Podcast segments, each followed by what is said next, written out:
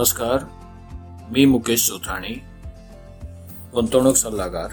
आजपासून आपण ज्येष्ठ नागरिकांसाठी गुंतवणुकीच्या संधी आणि गुंतवणूक पर्याय याच्यावर पॉडकास्ट सुरू करत आहोत.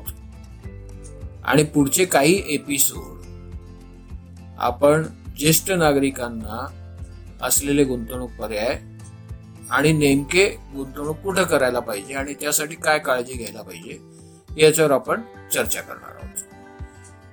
आज याच सिरीजचा पहिला भाग निवृत्ती वेतन ज्येष्ठ नागरिक या संदर्भात माझे विचार मी मांडणार आहे. या संदर्भात आपल्या काही शंका काही सूचना काही मार्गदर्शन असल्यास आपण नक्की कळवावे. जेणेकरून पुढच्या भागात त्या बाबतीत तयारी करता येईल. असं म्हणतात की इमारतीच्या मजबूतीची ताकद तिच्या खांबांमध्ये असते.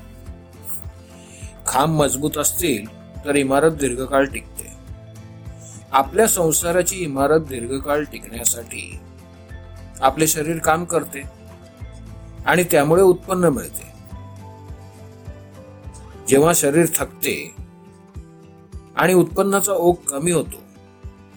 तेव्हा निवृत्ती वेतन चांगले असल्यास संसाराच्या इमारतीला धोका उद्भवत नाही. आयुष्यभर सरकारला प्राप्तिकराच्या रूपाने आपण कितीही कर दिला तरी म्हातारपणात सरकार आपल्याला त्या मोबदल्यात काहीच देत नाही. राज्यकर्त्यांना सरकारी नोकरदार वर्गाला म्हातारपणात निवृत्ती वेतनाचा लाभ मिळतो. मग आपणही आपल्या कमावत्या काळात करांच्या रूपाने त्यांच्या प्रशासनासाठी पगारासाठी पैसा दिला ना? म्हणजे एक प्रकारे देशसेवाच केली ना? मग प्राप्तिकर दात्यांना आणि विशेषतः असंघटित क्षेत्रातील ज्येष्ठ नागरिकांना निवृत्ती वेतन का नाही?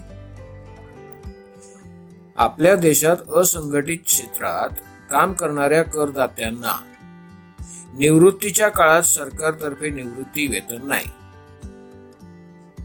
कमावत्या काळात आपल्या कमाईवर सरकारने करांच्या नावाखाली हक्क सांगायचा. परंतु निवृत्तीच्या काळात तुम्हाला निवृत्ती वेतन म्हणजे ज्याला आपण पेन्शन म्हणतो ते असायलाच पाहिजे ना? आणि सरकारने ते द्यायला हवे.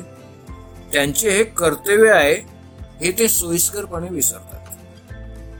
माझ्या सर्व ज्येष्ठ नागरिक बंधू भगिनींना माझे एकच सांगणे ते म्हणजे बदलत्या काळाचा वेध घेऊन आपण गुंतवणुकीच्या बाबतीत शहाणपण दाखवायला हवं. आणि अंतिमता ते आपल्या हिताचेच आहे. आपल्या निवृत्ती वेतनाची सोय करणे हे आपले कर्तव्यच आहे. आयुष्याच्या उतार वयात स्वाभिमानाने जगावायचे असल्यास निवृत्ती वेतनाची तजवीज करा. ज्येष्ठ नागरिकांसाठी वृद्धांसाठी निवृत्ती वेतनाची आता गरज आहे. कमावत्या काळात आपण ताट मानेने चालतो. कमावलेल्या पैशाच्या बाबतीत आपण भविष्य काळाचा अंदाज लावू शकत नाही. किंबहुना विस्टन चर्चिल यांनी त्यांच्या मतानुसार भविष्यातील चिंता विचारात घेण्यापूर्वी भविष्यातील विचार आणि नियोजन लक्षात घेत नाही. आणि आपण चुकीचे निर्णय घेतो त्यानंतर तोच कमावलेला पैसा योग्य ठिकाणी न गुंतवल्या कारणाने आपल्या पोटात लात मारतो आणि कालांतराने आपण वाकून चालतो. पैशाची किंमत वेळेवर नाही केली की कालांतराने त्याचे मूल्य आपल्याला कळते. आणि ज्याला तो जमतो तो उतारवयात यशस्वी होतो. निवृत्ती वेतनाच्या वेगवेगळ्या योजना आहेत. कोणते प्रकार आहेत? कशा पद्धतीने गुंतवणूक करायला पाहिजे? आणि निवृत्ती वेतनाच्या योजना निवडताना जास्त फायदा आणि कमी खर्चांच्या योजनांची कशी निवड करता येईल?